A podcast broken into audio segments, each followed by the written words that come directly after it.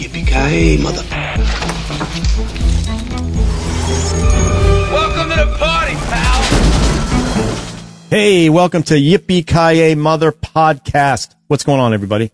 Hey, Hey, welcome hey, live. Hey guys, how's it going? Good, good. Yeah. Um, any deaths we want to talk about? Robert Blake died. Do we want to talk about that? Little Rascals. Yeah. Lost Highway. That Lost freaked Oh. Lost Highway. That's yes. that is a killed creepy killed his girlfriend or his wife. You know that one. Robert Yeah. Blake. Allegedly. Yeah, but it seems like nobody seemed to mind.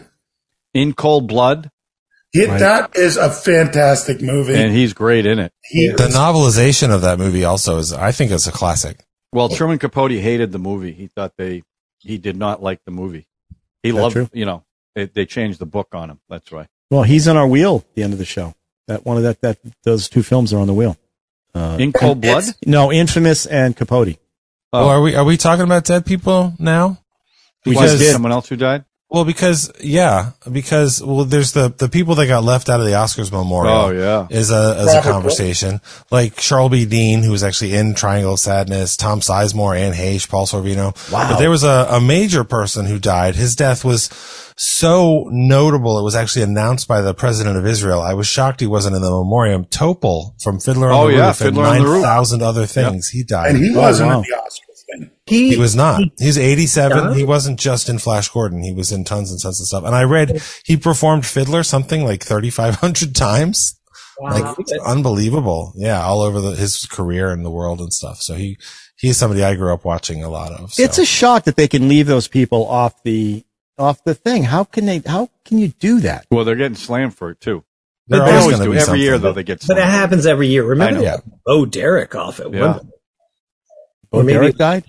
Or or maybe it was John. Well, Derek. Paul Sorvino Oh, was John nominated Derek. Bill for an Derek's still alive. Paul Sorvino, Topol was nominated for Best Actor. Yeah, I was going to say I Topol's the first Israeli uh, Oscar nomination ever, and they didn't really even think about that. But like, I I mean, mean, he's in Anne the Heche has been dead. movie. I mean, You know, he's a I big could, film. Tom Sizemore maybe died after they built the list. I don't know. And they have to record that song and, you know, practice. Lenny Kravitz has to, you know, time all that stuff.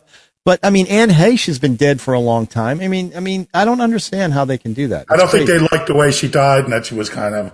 Okay, but she was still an Well, actress Paul in Hollywood. Sorvino should have been Yes. in there. Yeah, Paul Sorvino for I mean, sure. He's done enough. It's crazy. All right, so tonight we're going to talk about John's film called Collateral. Collateral. I don't know if you can tell by the way he's dressed. It's collateral. then we're going to do. The way Let me, no, I'm not your done. Let me, hair, fin- let me it. explain what we're going to do. Sorry. Then we do a round of uh, what you watched, timed, maybe, maybe not. I'm not sure. And then we're going to do a new wheel situation. Uh, we've decided to slip off the wheel, single wheel, you know, each one of us, and we're going to do twin films. We're going to spin for twin films. Twin film being like White House Down and Olympus Has Fallen. Films that have the same subject that practically came out maybe even in the same year sometimes. Volcano, Um, Dante Volcano, Speak. Dante's Peak. So if I put a bunch on the wheel, we'll spin, and all we're going to do is have a discussion about those films. You know, their box office numbers, which one failed, which one was better, things like that. So, but that's and we're going to call it uh, the Wheel of Double Destiny because we named the wheel now. So the wheel is named on the other show. We haven't named it on this one yet. Maybe we I will. just did Double like- Destiny, Double D. Double Destiny. Double D I Wheel. love double D's. Yeah. Okay, yeah, I knew, I knew that would get you. I like All right, I like studio cage match, but that's just me. studio cage match. Okay, Because a well, lot of times that's what it is. A studio gets an idea, they they get these parallel things going, and then they just neither of them blink. You know, sometimes they do. But Yeah. Sometimes they'll pull the they'll pull the plug on one. it is amazing that Smart two films can. What's that, John? The smart studios will snap up the other scripts and just um, shelve them. Hmm. Well, it's amazing. Amazing it even happens, but it does all the time. So, Yeah. Um, all right. So John obviously is going to uh, talk about collateral, and he's going to introduce the. How do you want to handle this, Vincent? I picked uh, 2004's Collateral, directed by Michael Mann, starring Tom Cruise, Jamie Foxx, Jada Pinkett, um, Bruce McGill, Javier Bardem, uh, what Bardem, Yeah, I, I was surprised to see him. yeah, And a uh, cameo by- Who's a cameo by? Debbie Mazar. Oh, Debbie Yeah, yeah. Mazar, she's Oh, and also back. Statham. Jason Statham. who play who's who they are saying is playing Frank Martin from the Transporter That's they. Yeah, they crossed because he that. transported the Right. package to him. So, also, uh, well, by the way, the, the kid in the back of the cab with Deb, Debbie Mazar, was the kid from the well-known film Mercury Rising, starring Bruce Willis. You ever see that one? That's the one with the did. It's a mathematician or something. It's a classic. Anyway, that's the kid in the back of the cab. One day that kid's going to win an Oscar. Maybe. Best supporting actor. The American dream. Bruce Willis will hand it to him. Yeah. No, okay. Okay, so I picked Collateral, which is the story of Vince, um, a gun for hire, Vincent. Who- Vincent. Vincent, Vincent, who is in L.A. to kill five uh, witnesses um, for an indictment that's about to come down uh, for for Felix's organization, who is played by uh, Javier Bardem. Um, and he goes into Jamie Foxx's cab, and Jamie Foxx is carting him around, and it's their adventures. I picked this movie. Um, I, I hadn't seen it in a while. Um, and I picked it because I think Tom Cruise, who I am a big fan of, I think he's one of the few remaining movie stars we have, but I think he's a little underrated as an actor. Like, like, um, I always think about Rain Man, how everyone praises Dustin Hoffman, who was great in that movie, but really the only one who goes through any change in that movie is Tom Cruise. Uh, you know, uh, Dustin Hoffman's one note the whole movie, a great note, but still one note. And I think this is a movie that what I remember about it, the, the indelible impression, other than the way it was shot. Now, this was shot mostly digital. Um, it was one of the first ones to do that. It, it, it's a, I used to live in California. It's an LA you don't really see very much of. And the way he shot it, uh, it reminded me of like rats in a maze because everything was high when you see the cars going and stuff. It was really well shot, and Tom Cruise plays a great bad guy, and he's really he's charming, he's manipulative, he's a sociopath when he needs to be, um, and I, I just love this movie for for his performance in it, and and in a way because you know he always plays heroic characters. I think this one and Interview with a Vampire was really his probably two biggest villain roles. I think. Um, and even even again going back to his acting ability uh, in Tropic Thunder, Les Grossman is a great, hilarious character that he created. I don't think he gets enough credit. And the the scene that really uh, the- the way he manipulated things, the two scenes for me that were the best acting wise for him was in the jazz club where he's listening to the guy telling his story about Miles Davis and he's really interested in it and he's commenting on it. And then he f- lets slip out about the uh, Cartagena, and now the guy realizes who this man is. And within within that moment, he takes out the gun and shoots the guy right between the eyes. That was like you know, charming, charming, charming, scary as hell, right? And then you know when he goes after Jamie Foxx after that too, when when Jamie Foxx just realizes he's going to be collateral because this guy's a psychopath and I'm not going to make the night. The other one is for frankly for me, and here's a spoiler: the death scene there's a lot of ways you can play a death scene, but the way he played it, you know, he tells that story at the beginning, the guy on the subway, he dies and nobody notices. And when he dies, when this cab driver, and, and you know, there was funny because as I did research on this, you're like, well, how did Vince not kill him when he's shooting through the doors? Well, if you noticed every murder that he did, it was two shots to the chest, one to the head. Well, the way Jamie Foxx was positioned in the doors, the two shots in the middle would have hit the door, not the windows. So it was blind luck that Jamie Foxx was able to kill this professional killer who at one point says, I do this for a living. But the way he played the stillness of that death scene after he got shot and realized, you know, the clip falls out and then he kind of sits back on the chair and realizes he's about to live the story he told. I just, that's why I, I love the look of this movie. Now, some of the stuff's a little implausible, uh, and there were points I, I, I, I, now that I've seen it again, it's a little slower than I remember, but, uh, I still really liked it a lot. And I think, again, the reason why I picked it was I think he is so underrated as an actor because he's, he's so good at what he does in the action adventure and the stunts that I think it, it gets overlooked too often how good he was and is. And he is really good as a bad guy in this movie. And I'm dying to know, I assume all of you have seen this movie. Well, okay. yeah. Yeah. It was an just, assignment. We had to. I know, but no, I mean prior to had this, prior to the assignment. Yeah. I assume Yeah, I saw everybody it in the seen movies. movie. Yeah. We So- were forced to watch it, John. You were you were forced to watch hmm. it. So I'd like to know what you guys think about it. First Well, of all, let's tell can I just jump in for a sec because you, Yeah. you- uh, directed by Michael Mann. Yeah, I, s- I don't Love know if Michael you, Mann, I, I didn't hear it. usually. Yeah, usually that's funny. Um, and you're right. The cinematography in this thing is digital, except for the the fever, the the nightclub scene. He shot that in film because the lights would have done all kinds of weird stuff to the digital thing. Um, I thought it's a it's a gorgeous nighttime LA film as well, and I just want to say that I think the cinematography is incredible, and the music is always.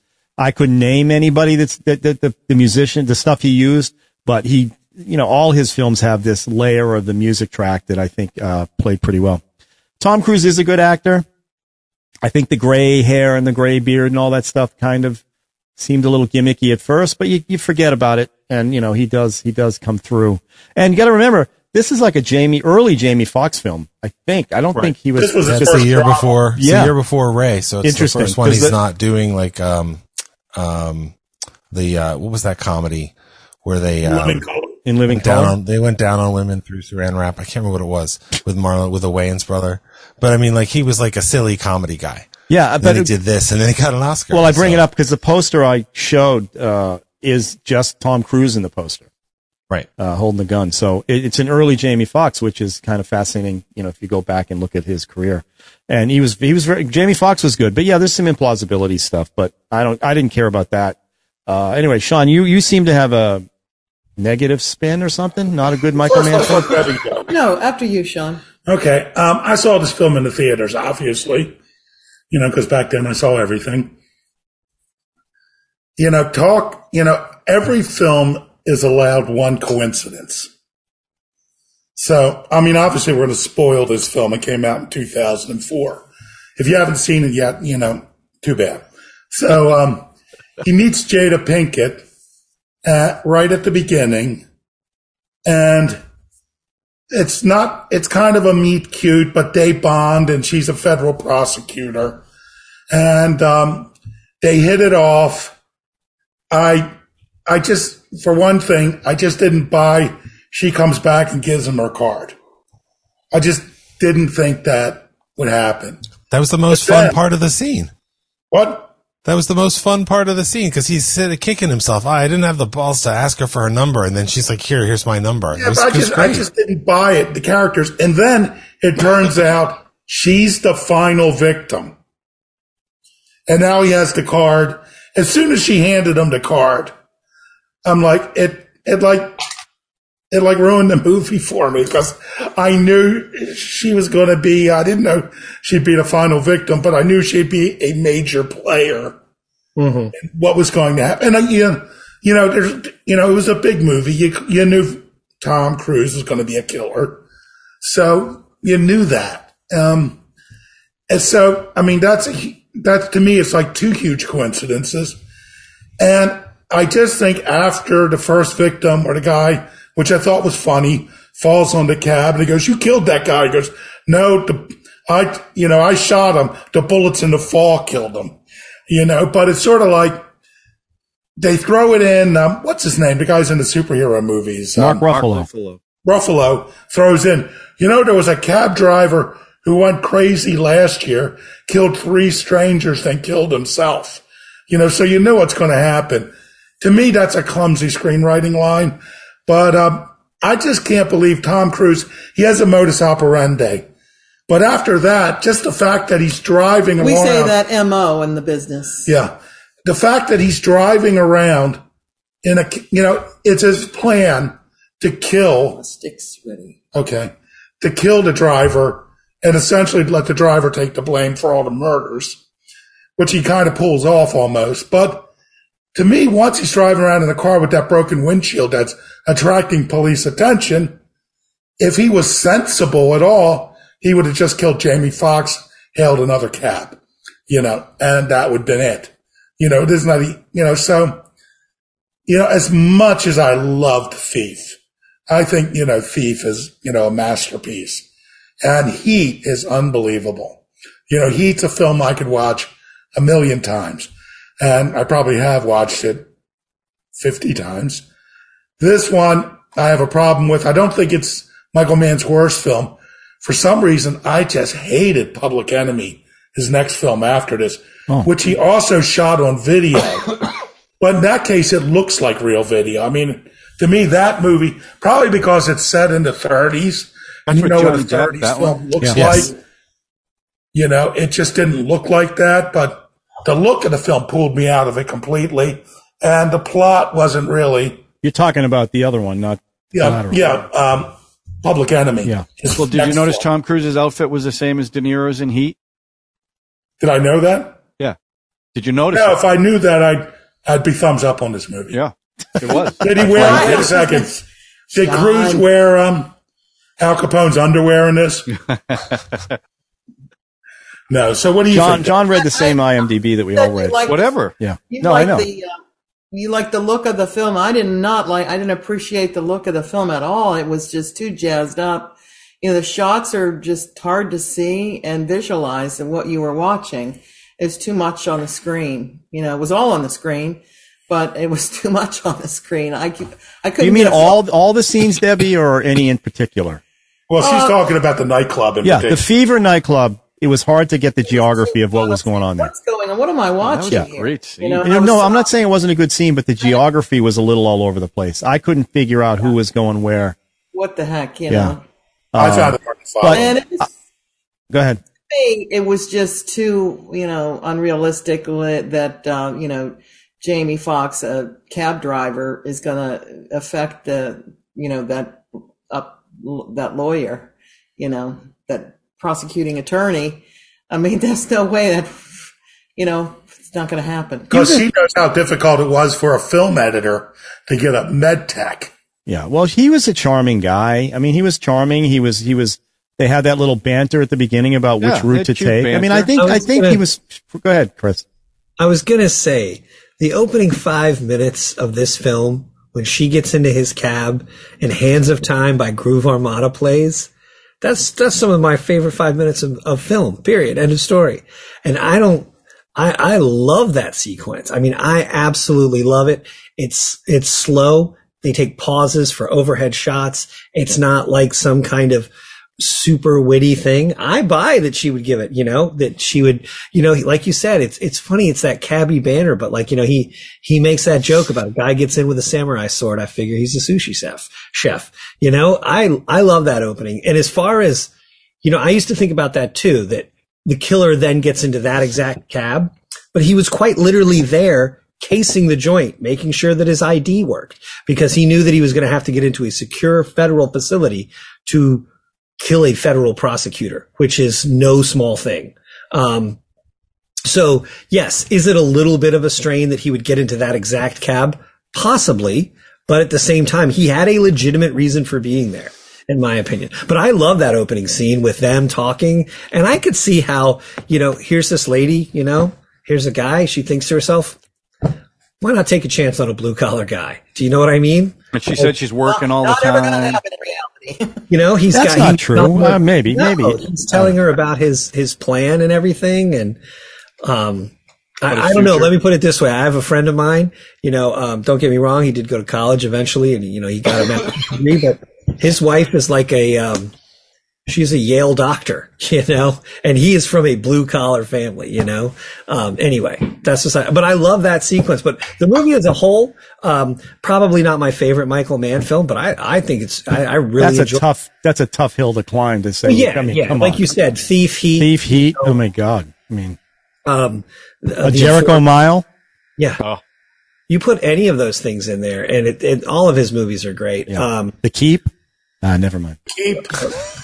I like the book better. we can go on and on, but one of but I, Black I Hat? really I did want to ask somebody this question because like I really enjoy this movie. I think the look of it is cool. I like everything. Does anybody get the feeling that um, you know Tom Cruise says he's been doing or Vincent's been doing it for six years? Do you think he was a lawyer first? Do you- Does Oh, else get 'cause the that one that he was a lawyer when Yeah. he's like you know, when he's talking to the guy uh, back at the cab stand or Yeah. whatever, and he's like talking, and he's like, no, he's giving him all like this kind of like straight legal advice, or at least a. So I always got the feeling that he was a lawyer, and it, like that was kind of like an unspoken joke that it wouldn't take too much of a push to turn To go from lawyer to an That's assassin. funny. yeah, to do like you know to be like a very really funny. meticulous lawyer, just say, you know what, I'm going to make more money killing people. That's good. I do want to say, although I sound very negative on the film, that in particular, the jazz club scene, Yeah. I thought was excellent. I loved I loved that scene. I thought that was great. You know, I just, and there were plenty of good moments, Mm-hmm. but Well, know. it's you know okay. If if you're worried about implausibility and coincidences and all that, forget it. I- I- I- You know, there's things are happening where nobody's around. That car crash that happens, and no, you know, finally a cop shows up. I mean, you know, you got to really suspend disbelief to enjoy what Tom Cruise and and Jamie are doing together. Number one, and yeah, I think there was probably a many many times he could have got out of that cab and ran away. Yeah, that, I wanted to bring it up is that he could have, now once he introduced him to his mother, Right. Right. That threatened his mother, you knew he was in for the rest of the ride. But before then, uh, he, he could have gotten out. If I'm going to talk about an implausible scene, it's the scene where Cruise makes him, Vincent makes him go in there to talk to Javier Bar- Bardem and get Pretend that, to get, get the, get the stick from him.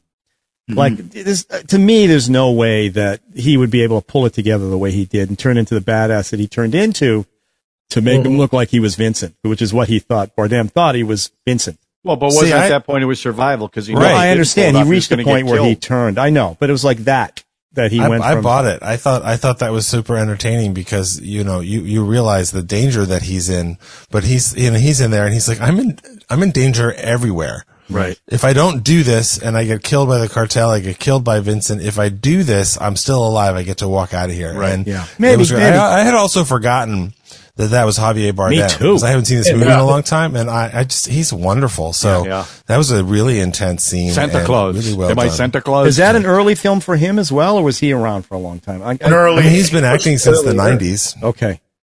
Yeah. Well, It was definitely to one of his earlier Cruise's old Hollywood girlfriend. I know he Cruise. I know. Yeah, he's married to Penelope Cruz. Yeah. Holy awkward moment.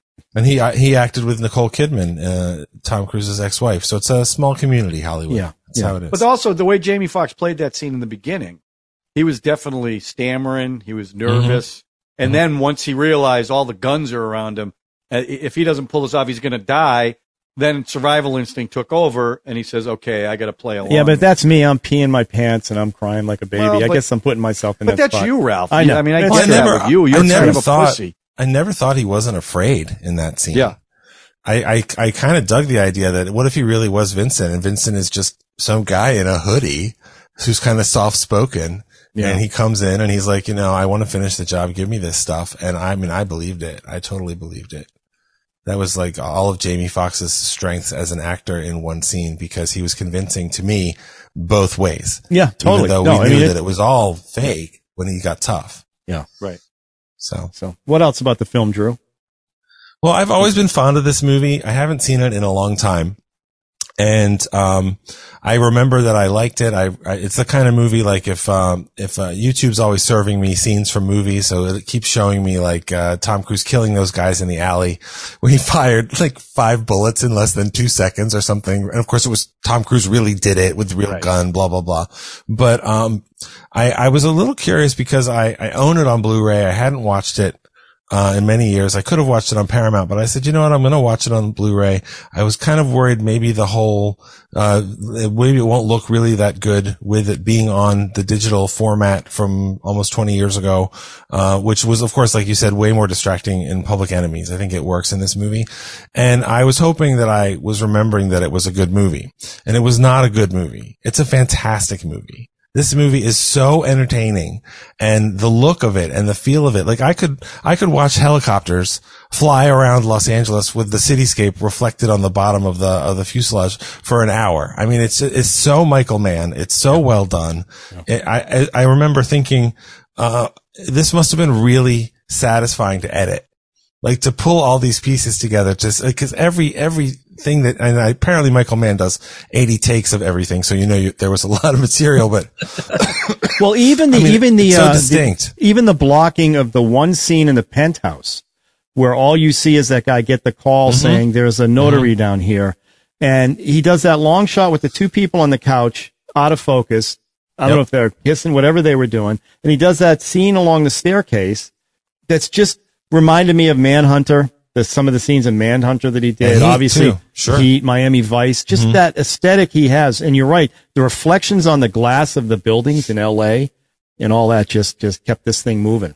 yeah I just I I found it really satisfying and because I mean I like Michael Mann movies I don't like all of his movies but I he's one of those guys if I get into the vibe I can say, well, th- maybe there's one too many coincidences. It's a movie, except I don't care because it's a Michael Mann movie and he's just transported me into this world. I haven't watched Heat in years. Now I want to watch that again. Yeah. And my favorite Michael Mann movie I haven't watched in a while, which is The Insider, Oh which my is God. like, I think oh that's about the, that. that's almost the best version of him because that is a movie with incredible storytelling and suspense and it's mostly just people Talking. talking. Yeah. I've never been so terrified by manicured fingernails tapping Yeah. on a desk as I have in that movie. Like really incredible stuff. I forgot so this was one. this was super fun to revisit, John. I'm really glad that you picked this one because I I was looking forward to watching it again at some point in my life, and uh, it was totally worth watching again.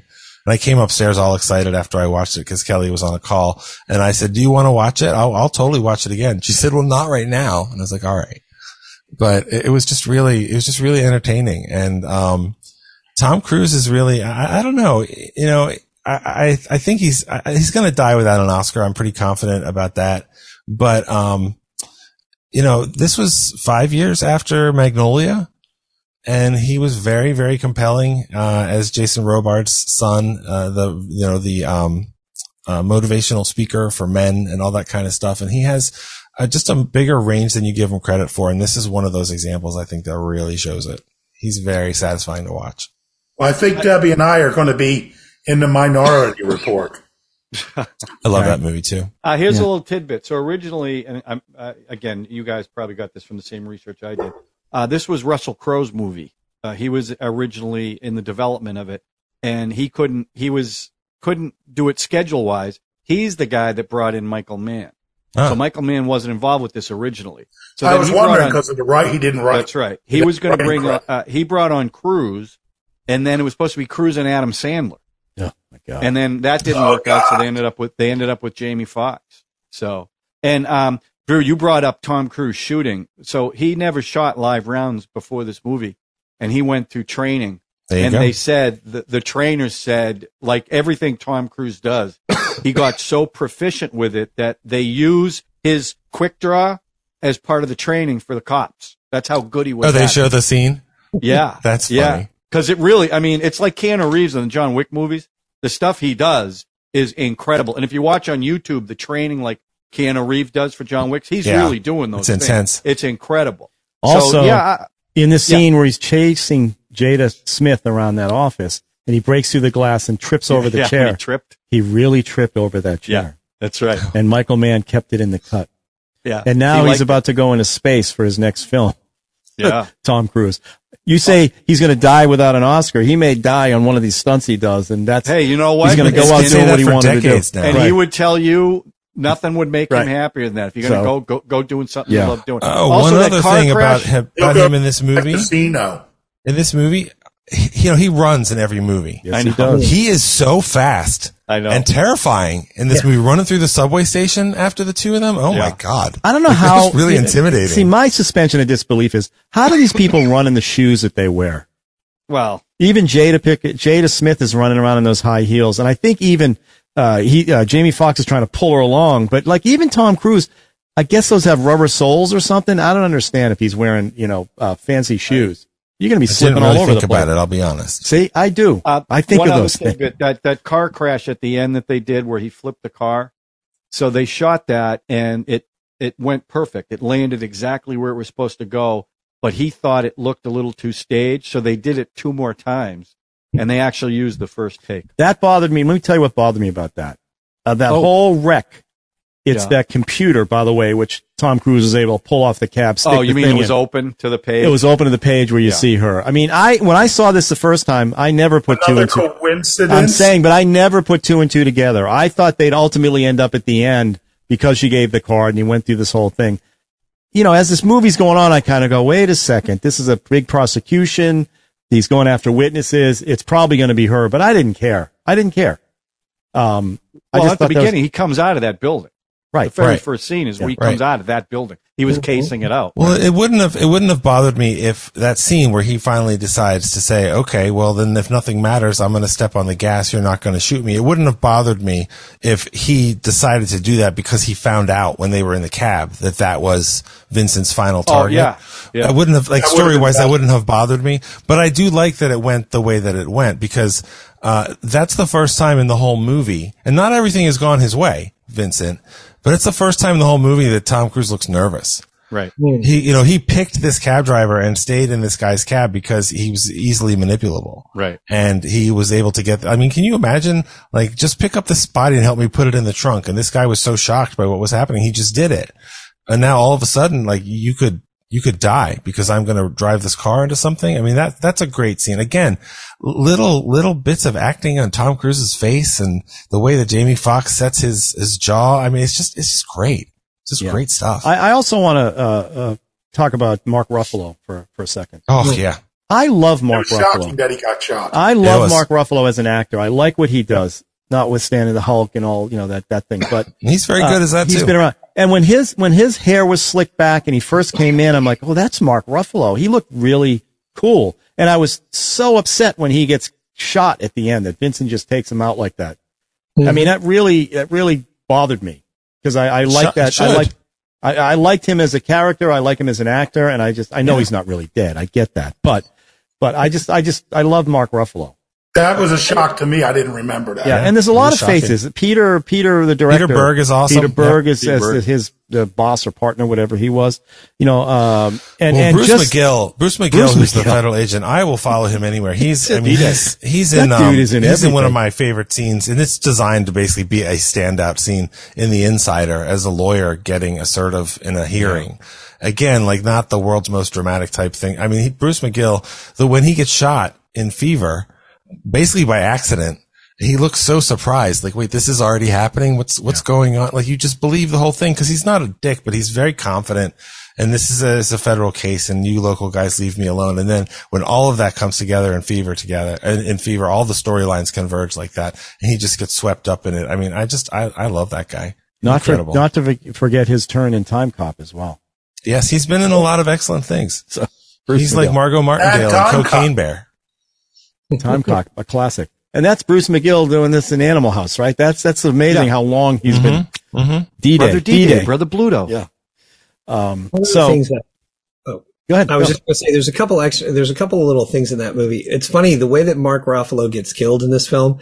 It always reminds me of the way that Scatman Crothers dies in The Shining. oh yeah, Yeah. Yeah. You know how like all that shocking. effort. he puts in all that effort, the way that Ruffalo is tracking this down, and you think he's going to come save them. Eh, boom, axe to the chest, two to the two to the sternum, done. Right, and you're right. You realize they're on their own, and I think that's one of the great things. That another great thing, one of the best lines though in this film, and it's always it's always uh, uh, hit me in, in a very special place. Like I've never been a big fan of jazz. You know, I listen to a little jazz, but I am not a jazz aficionado by any stretch.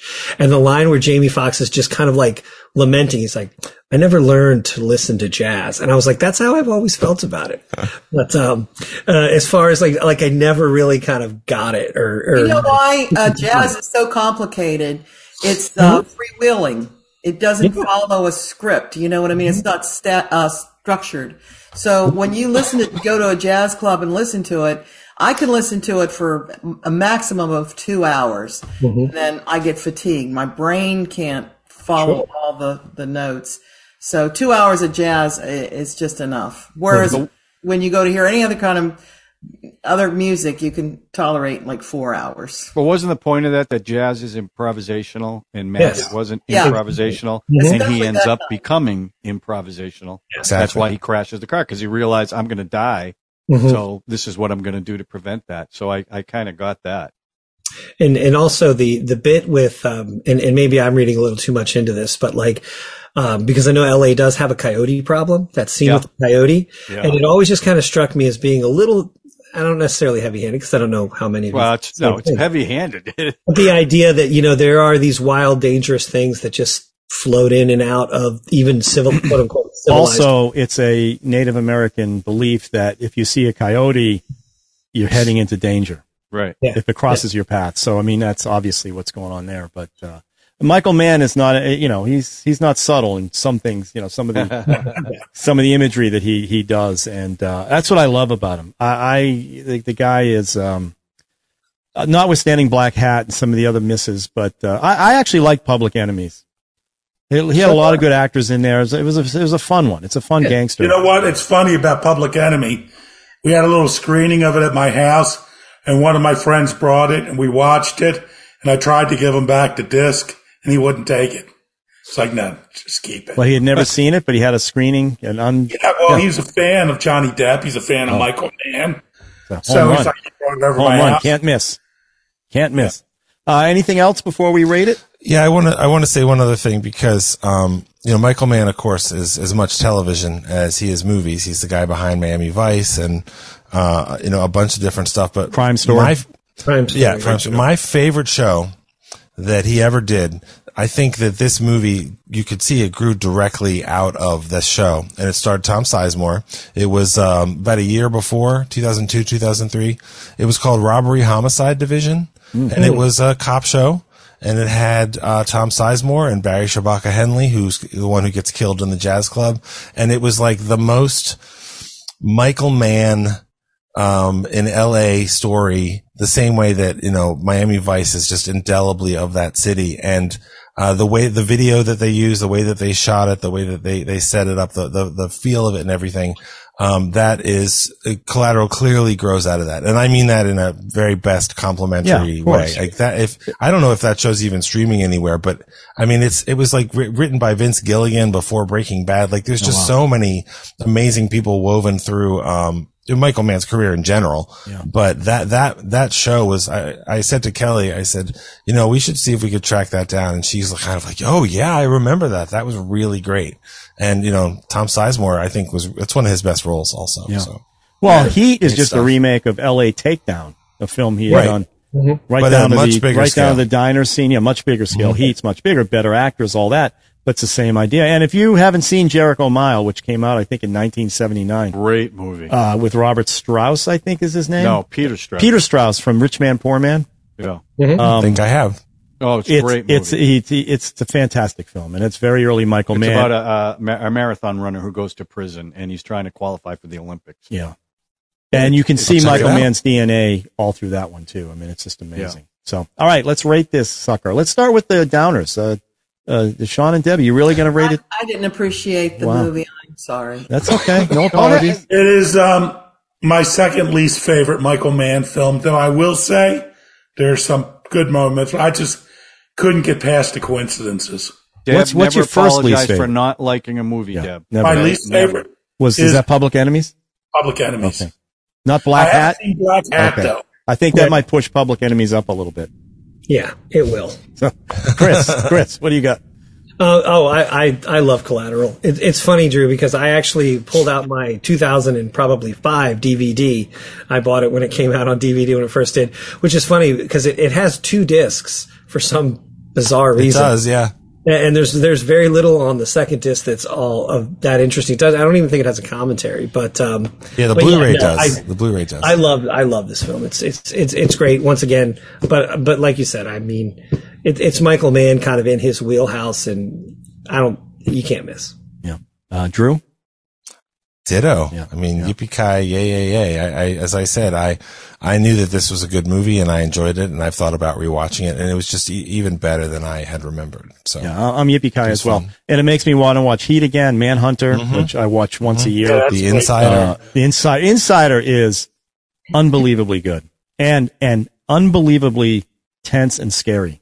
Russell Crowe is great. uh, in that he is so good. And the I still feel that, I they feel- gave him the Oscar for Gladiator because they realized they should have given it to him They probably instead of should. Kevin I agree You Spacey. might be right. So. John, good, good in good job, good choice. Yeah, Hey, don't forget when- Tom Cruise. Very good actor. Yeah, And he's don't excellent. forget, hit the subscribe button. exactly. Yes. You should always subscribe, hit the notification button, and smash the like button. We're trying to get up to 185 people. So to watch this one, yeah. watch this I will say this: um, back from my blockbuster days, when the Insider came out, uh, and it drove a lot of people at the store customers It's crazy. The Insider was only available in widescreen on VHS. Man was like, nope, no pan and scan for this Good. one, which is kind of awesome. Oh, they didn't like that? No, Oh, people wanted to fill the whole screen. Yeah, Oh. people hate hated Oh, as a general I- rule. All people my movies it. were You let got to remember though, Why the am I renting a movie that doesn't use the whole screen? the TVs You're in those days off. were this big, right? You But now people it. watching movies on phones. Damn So right. we're- Damn right. They look great Ghostbusters. too. You only see you only see half of the four of them in all the scenes. What's uh, what's uh, That'd that be director say, David Lynch, about watching it on a phone? I don't He even care. I He don't says care. that's a great Only idea. losers Give it a do that. shot when you're driving. Only Did he say losers do that. Only right. losers watch Okay, movies. let's do a round of what what'd you watch. I'm, I don't want to put the timer up, but I'm just asking you guys. Be wary of time, okay? What's the rules? Come on. No, you I you just let's just do this. John, let's start with you. Let's uh, set the Okay, pace. well, I set the watched. pace. Uh, I watched two things. One, I finished watching Tulsa King. I love it. So I- fun. I love Sylvester Stallone. I think the ending was rushed. But That's the- my only The criticism. twist at the ending was fantastic. I am Yep. dying to see what happens. What's the twist? Stall- Shh. Stallone's great. Stallone is great. But today I watched on Turner Classic Movies a movie I never I've never seen before. Thirty Seconds Over Tokyo. Oh, Um, it was uh, directed by Mervyn LeVoy in 19, uh, excuse me, Mervyn LeRoy in 1944. This is about the Doolittle raid on Japan. Mhm. Uh, shortly after um, Pearl Harbor, they did something pretty dramatic. They took B-52 bombers and 25. I'm sorry, B uh, B-25s, flew them off aircraft carriers, which was you know never. Yeah, Michael heard Bay of did that in. Pearl Harbor. Yeah, well, Michael Bay's a loser. Uh, Alec it starred Baldwin. Van Johnson, With Alec Robert Baldwin. Walker, Spencer Tracy played Doolittle, and I got to tell you something. Other than, and this is a true story based on Ted Lawson, who was the pilot of one of the planes. They crashed their plane. Um, they they were helped out by the Chinese uh, to get away from the Japanese. Mhm. Um, and Ted Lawson actually uh, he lost his leg. He got his leg amputated. Um, other than the wife relationship between uh, Van Johnson and Phyllis Thaxter, which was uh, I found it to be a little melodramatic, but that's a time period, so I, it, it's not a critique. It just is what it is. The aerial footage because they they did uh, the bombing raid was miniatures. Hmm. It, it looks fantastic. Like like I couldn't believe how good it looked even now. And they won the Academy Award for Best Special Effects too. It's a great movie because it's based on his book, and um, it, it's a slow thing because they go through the training. They don't even know what they're training for till the last half hour of the movie. When they were on the aircraft carrier, they finally figure out they're going over Tokyo. And the whole thing about that raid was it didn't really do a lot of damage, but it built the morale up of the United States to really go full bore into the war against Japan. If you've never seen it, it's it's a it's a really good war movie. It's got a lot of heart to it. And again, uh, all the characters in it, uh, they're using their real names. So uh, even the crew on the on the airplane and on the bombers. It's a really good story. If you get a chance, check it out. It's on Turner Classic Movies. Thirty Seconds Over Tokyo. Okay, uh, Sean I'll and Debbie. watch- Before your internet dies, um, what'd you watch? Well, we watched. Well, I watched two documentaries. Debbie watched part of one, which was um, on Britt Binkham about the hot yoga guy who was sexually molesting all of his students. Oh my God, Oh, that was a very sad and disgusting story. Debbie watched that. You didn't watch it? Yeah, Debbie. No, we, we watched it, but a after she went to bed, I was mesmerized by the documentary on Netflix about Malaysian Flight 370. We just started. But it was very frustrating because ultimately they still don't know how what happened, you know. But they go through all the theories, The black all hole the theory? conspiracy theories. It wasn't Isn't a it black, hole. Yeah, You know, I forget what newscaster said that. uh, Was that Don Lemon on CNN. Don Lemon? That's right. Um, but oh, Don. you feel so bad for these families because it just this plane was not supposed to end up like that, you know, and how it got to where it was, and they tried to make it look like it was the pilot when you know this guy probably didn't do it, but there's no way. It's like they go through so many theories, and none of them make any sense, really. So it's real. It's kind of frustrating to watch because I remember when it happened, but I didn't go into the rabbit hole on it. The documentary goes into the rabbit hole. Yeah, that's crazy with all the technology that exists today, and they still can't figure that out. That's nuts. I do believe it was probably some sort of government conspiracy involved, at least covering up what happened. Yeah. Well, yeah, that that's plausible, right? Otherwise, we would know. Right. There's some, you know, hmm. there were just so many weird inconsistencies about what happened. It was And like some Millennium. things which I thought were very compelling, they never beat down or didn't adequately explain why that wasn't the case. So Was Cheryl Ladd a flight attendant on that flight? Good question. it was great when it went underwater. you wear that shirt? That was Area 75. So is that it, Debbie? Is that all? Is that your? He's speaking for you as well. Yeah, we didn't watch much TV. That's fine. There's no judges here. Chris. Um, so a couple things. Uh, I finally caught up with 1969's Renee Clement's version of The Talented Mr. Ripley called Purple Noon. It's actually the first version starring um, Alain Delon from France. Yeah. It's a co-production of Italy and French. It's phenomenal. It's really weird and really different from the Talented Mr. Ripley that uh, Anthony Matt. McGill. Is that who it was? Did it Yeah. with uh, Tom Cruise and Jude, or not Tom Cruise, uh, uh, Jude Law, Matt Damon. and Matt Damon. And, uh, David. Exactly. Um, and it's one of those things where after watching both versions, I like now I kind of feel the need to read the book to see kind of how it's, how it really was written. Those are great, great books. You would enjoy. Okay, them. well then that that may tip me right over there. Um, but the thing I really I caught up with, and I hadn't seen it in forever, and I watched my old DVD of it that had the cigarette burns in the upper can, was um, George Romero's 1981 masterpiece, Knightriders, starring Ed Harris. Ooh. Knight Rider Classic. starring who? Ed Harris. Ed Harris. It's uh, is that's one of those movies where like all of the actors in there, they're they're all of like Romero's regular cast, and none of them are terrible. Like Tom Savini actually is not a bad actor. He's mostly known for like special effects and gore makeup, but like he's not a bad actor. But when any of them act in a scene with Ed Harris when he's so young, I mean, he still had most of his hair at the time, right? He's just so physical and so powerful. He just overpowers them all and blows them out of the water um, in a way that's it kind of throws the movie off a little bit. But even though that movie's a little too long and it kind of drags on in spots and like it drags things out, I, I still love it. It's yeah, it's such the a, legend of Arthur on motorcycles, right? yeah. Well, it's it's it's They're, they're actors.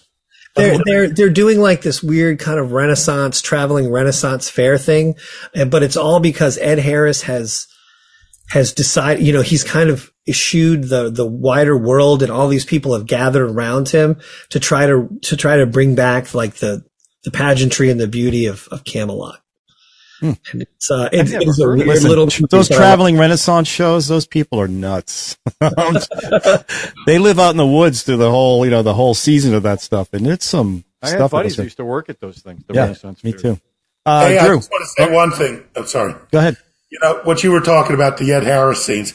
I did this movie called Marriage Retreat or a ripoff of Couples Retreat. And Jeff Fahey was like the straight star in it. And it's like every actor, you know, all the other actors acting amongst themselves are all like equal. But, you know, when they're in the, when they have their individual scenes with Jeff Fahey, it's sort of like, you know, Yeah.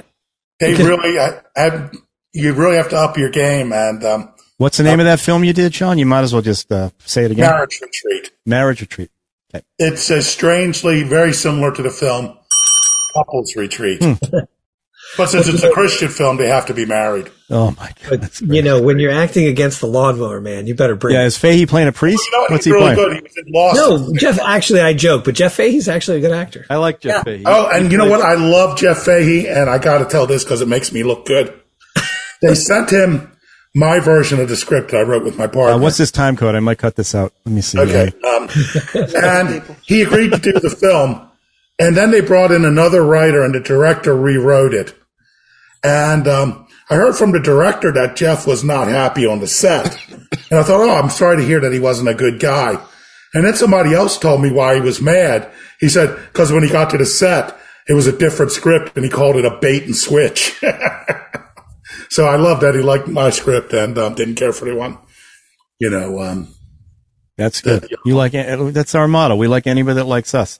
All right, Drew. exactly. Well, Debbie said you guys didn't watch that much. I watched a lot because I was sick and out of work and me stuff half the of time. last week and everything.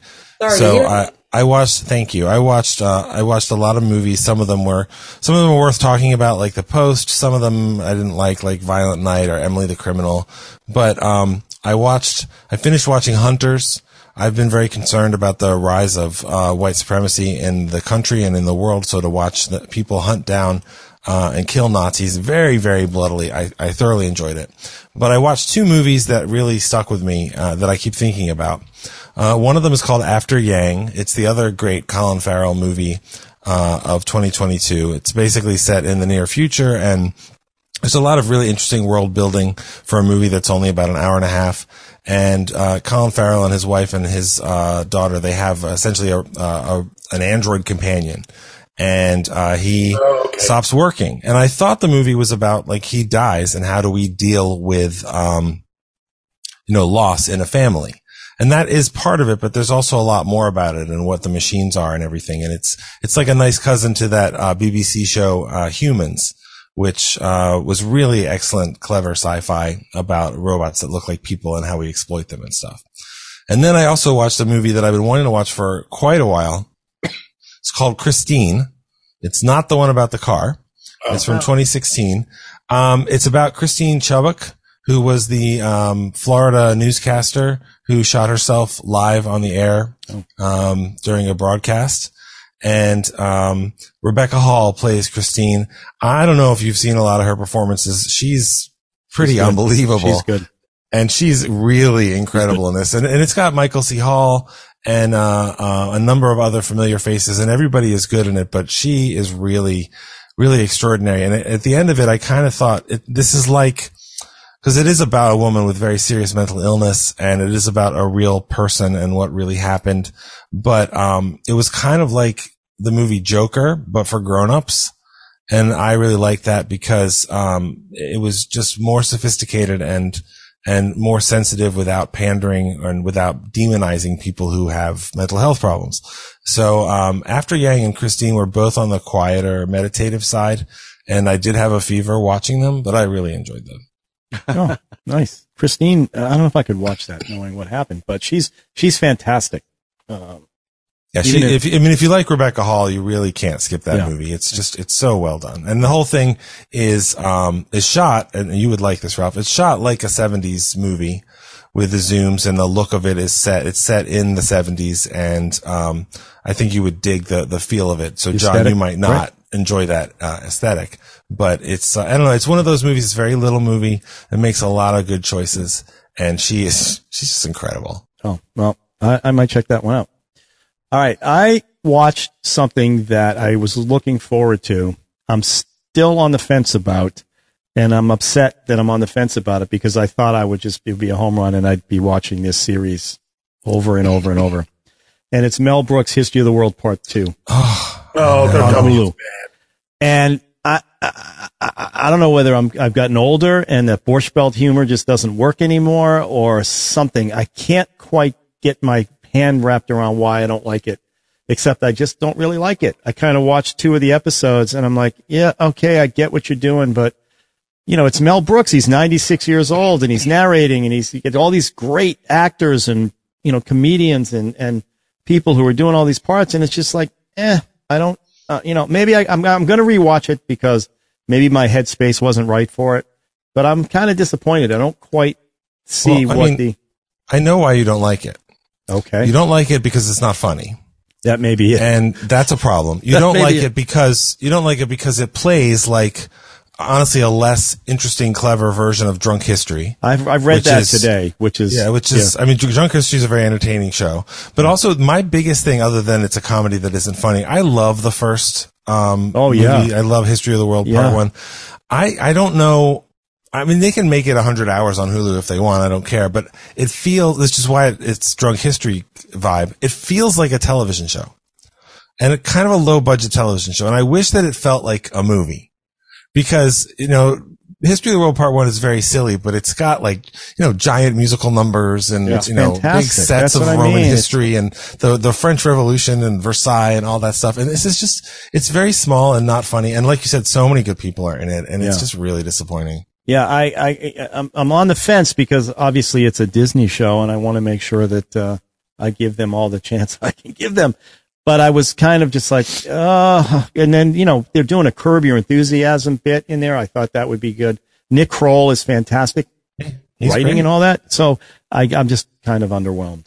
Um, but I, I am going to give it another shot and maybe just watch it. No back to back. Madeline It Kahn, did no look Harvey cheap. I Korman. saw Right, right. I mean, you can't. It's it's difficult to compare I it to the first one. You just it's impo- it's almost impossible, and it's such an. You talk about an uphill battle against your own against yourself. You know, he's battling against himself, and you get all these people who just love working for Mel Brooks. Right. And who could blame them? I mean, it's like a dream come true job. Um, I just don't, I just, it's not working for me. So that's, that's what I'm going to say. All right. So we're going to go to this wheel, the double D wheel or the studio cage match, whatever we're going to call it. Uh, uh, so let's go to that. I'll show you, see the titles on there. Yes, all right, so. I put a bunch up there. I'm not saying we're going to have to do all of these, but I just wanted to give them kind of a fair shake.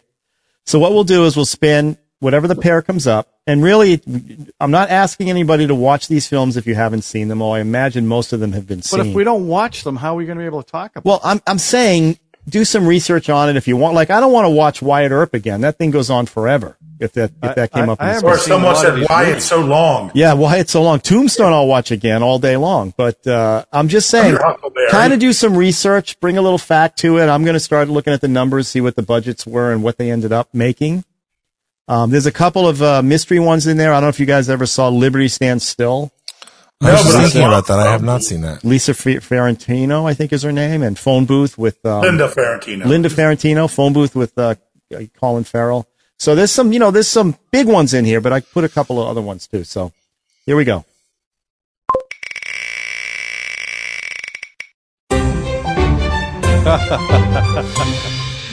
the one I didn't want to do, but here we go. That's, funny. the- Those are the two movies Second I've seen. Okay. this will be a good one to talk about because they were big. So what were you saying, John? These were both not both I was big. saying that of all the movies on there, I think these are the two that I've actually seen. Well, there you But- go.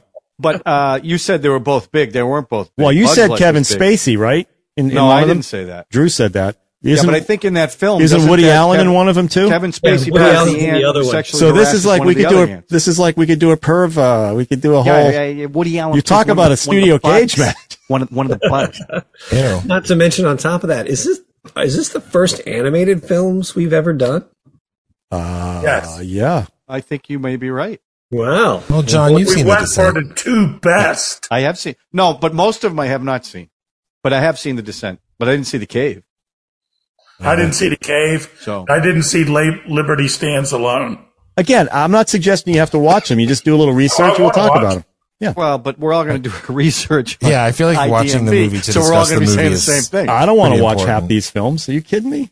So, you know, I'll just talk But numbers. then what are we? All right. All right. Uh, so I'll Uh, find out. I'm sure uh, there's a lot of movie review shows that they don't watch every, you know, we're talking about the, like, like this one is interesting because of Kevin Spacey, Woody Allen, Right. kind of. I mean, that came up. That's, that's sort of just happened. It's organic.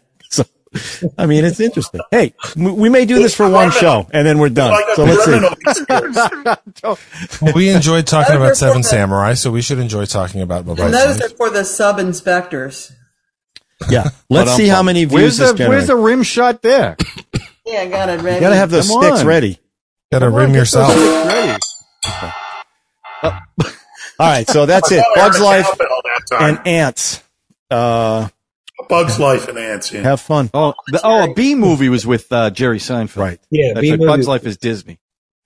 David Isn't Foley. Stallone? Isn't Stallone in Antz? He's an ant. Okay. I thought he was in Bee Movie. I thought he was like one of the Oh, Holland jockeys. You could I be liked right. Bee Movie. Actually. David Foley was in a Bug's Life, right? Yeah, yeah. Dave Foley was in A Bug's Life. Woody Allen's in Antz.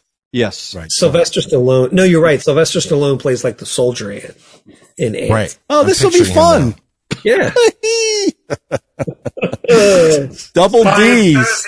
Double D's. This will be great. Double D's, baby. All right. I hate All right. to Can't say, go wrong. had we still been going on the other wheel, I w and I came up, I was going to pick um, a film I've always been curious, but now Robert Blake died. Um, what's it? Electra Glide in Blue from 1972. That's a weird I've one. actually, I've seen that multiple times. Yes, that is a that is a that is a surprisingly good. Well, put that on the shelf. By agree a one-time director. We may be doing that in two weeks. If this doesn't go well, we'll just do that one.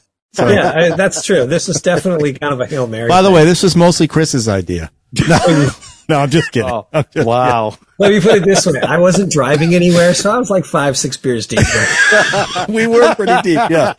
But Hey, um, you know what I, I always wanted to do is, is um, remakes. Mm. Day the Earth Stood Still, Day the Earth Stood Still, you know, F- Flight of the Phoenix, Flight of the Phoenix, you know, which one's better? okay, Which Yeah. one?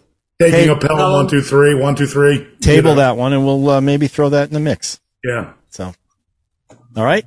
All right. I already know how it works out. Usually the old one's better. I was yeah, yeah. Maybe. Though it's hard to say about um, what is it? All Quiet on the Western Front because I haven't seen the 1930 version. Oh, that's a great movie. Yeah, it is a great movie. I haven't seen the new one yet. The new one was very good. It but, won a lot of awards, right? Yeah, won the On far. a few. I mean, think of it when you look at that movie, the original, and the time it was made. It was brutal. Yeah. Okay. All right, right. everybody. Have a good week Have a good one. and uh, enjoy the cartoons. See you later.